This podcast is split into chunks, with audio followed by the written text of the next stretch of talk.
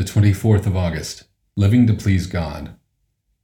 Finally, dear brothers and sisters, we urge you in the name of the Lord Jesus to live in a way that pleases God, as we have taught you.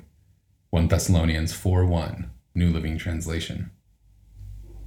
One of the prayers I pray to God every morning is this Heavenly Father, I pray that this day I may live in your presence and please you more and more. It is both a challenge and a privilege to live to please God. We are so keen to live to please ourselves. We are very selfish at times and get upset if things don't go our way.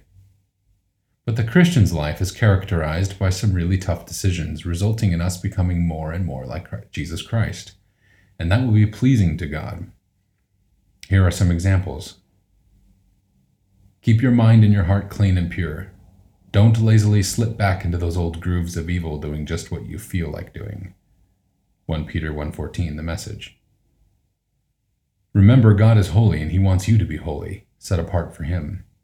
Again, we should consciously be asking, what would Jesus do when we are faced with difficult choices like drinking, clubbing, friends, and so on? Always ask yourself, can I take Jesus with me if I do such and such a thing? And what would please God? Another thing to watch is your tongue. We all make many mistakes. If we could control our tongues, we would also control ourselves in every other way. James 3 2 NLT.